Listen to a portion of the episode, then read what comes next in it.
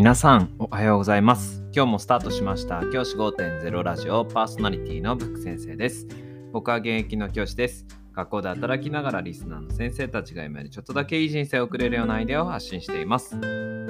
り良い授業、学校経営働き方、学級経営働き方、同僚保護者、児童生徒との人間関係、お金のことなど、聞かないよりは聞いた方がいいのよ毎朝6時に放送しています。通勤の後から10分間聞き流すだけでも役立つ内容です。一人でも多くのリスナーの先生たちと一緒に良い教師人生を送ることが目的のラジオです。今日のテーマは超速報。過重労働で適応障害高校教諭の主張を認める大阪地裁府に地裁府に賠償命令というニュースを取り上げたいと思います。いや本当にですねよかったという言葉がぴったり合うお話を今日はしたいと思っています。朝日新聞デジタルからの引用です。大阪府立の高校にの教諭でいらっしゃる西本先生が長時間勤務が軽減されずに適応障害を発症したとして府に賠償を求めた訴訟の判決が28日大阪地裁でありましたその結果裁判長は校長が抜本的な負担軽減策を講じなかった結果適応障害を発症したと認めて西本さん側の請求にの請求通り府に230万円の支払いを命じたということが報道されました。西本さんはクラス担任や世界史の許可担任、部活動の顧問、生徒の語学研修の準備など業務が重ねり、2017年に休職されました。そして、その後、適応障害と診断されて、2019年2月に現役の教諭として働き続けながら雇い主の負を相手に裁判を起こして相手や顔を明かして記者会見をし教育現場の実態を訴えてきました西本さんは適応障害を発症するまで半年間 1, 1ヶ月あたりの時間外勤務100時間程度に上っていたというふうに指摘されていて健康を害する程度の強度の心理的負担だったと認定したということですその上で教職員の健康を害する症状を認識した場合勤務先の校長には仕事の分配を見直すなど安全配慮義務があると指摘。府側は西本さんからのメールで心身ともにボロボロですなどと訴えられた際、効率的に業務をするように声かけなどをしたと主張していたが、抽象的な指示を繰り返すばかりで注意義務を尽くしたとは言えないと判断したということで、いや、本当に西本さん良かったですね。僕は本当にこういった現場の先生たちが救われる学校であってほしい、教育であってほしいと僕は本当に心から思っていますし、そういう意味でこの西本さんの訴えが通ったということは良かったなと思います。そしてこの西本さん、本当に勇気のある方だなというふうに思います。実名をで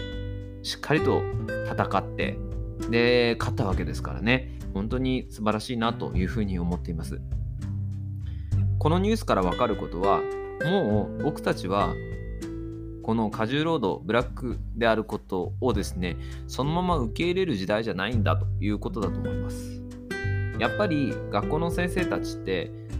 ね、こうやって西本さんのようになかなか僕もそうですけど勇気を持ってこういった訴えを起こすってことはなかなかできないですよね。僕自身も実際自分がこの立場になったらできるかっていうと自信は全然ないです。だけど僕たちは声を上げなきゃいけないんだなということをこのニュースを見て思いました。もちろん訴えを起こす、起こさないもありますけど、まずは声を上げなければ世の中は変わっていかないんだなというふうに思いました。西本さんがもし泣き寝入りしていたら、きっとこの問題で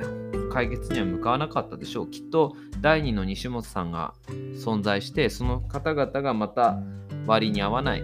仕事をして、また病的になってしまったということもあると思います。やっぱりそういったものを許さないという気持ちってすごく大事だったというふうに思います。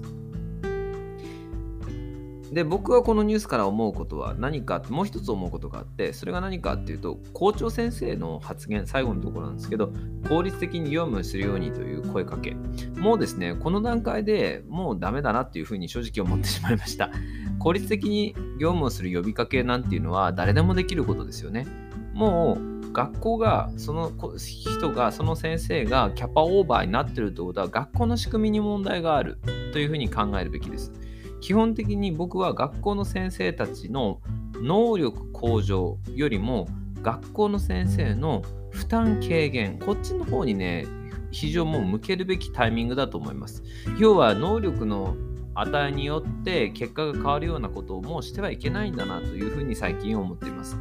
まあ話がちょっと脱線してしまうんですけど、教員採用試験の倍率、もう各都道府県ほぼ出揃いましたけど、かなり低いです。もうですね、正直、学校が求めるレベルの人材を確保することが難しいっていうふうに正直思うんですよ。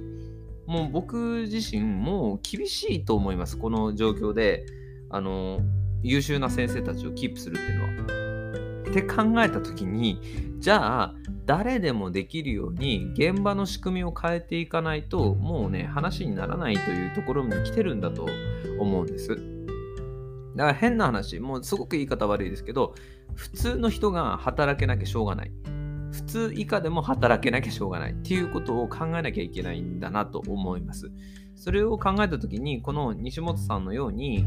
あの効率よく仕事しろなんていうその人の能力を頼るというのはもう現場として破綻していると思います。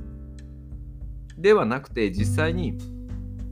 じゃあ仕事で削れるとこなんだろうなっていうことを本気で考えて実際行動に移して減らしていくこのスキルっていうのがやっぱり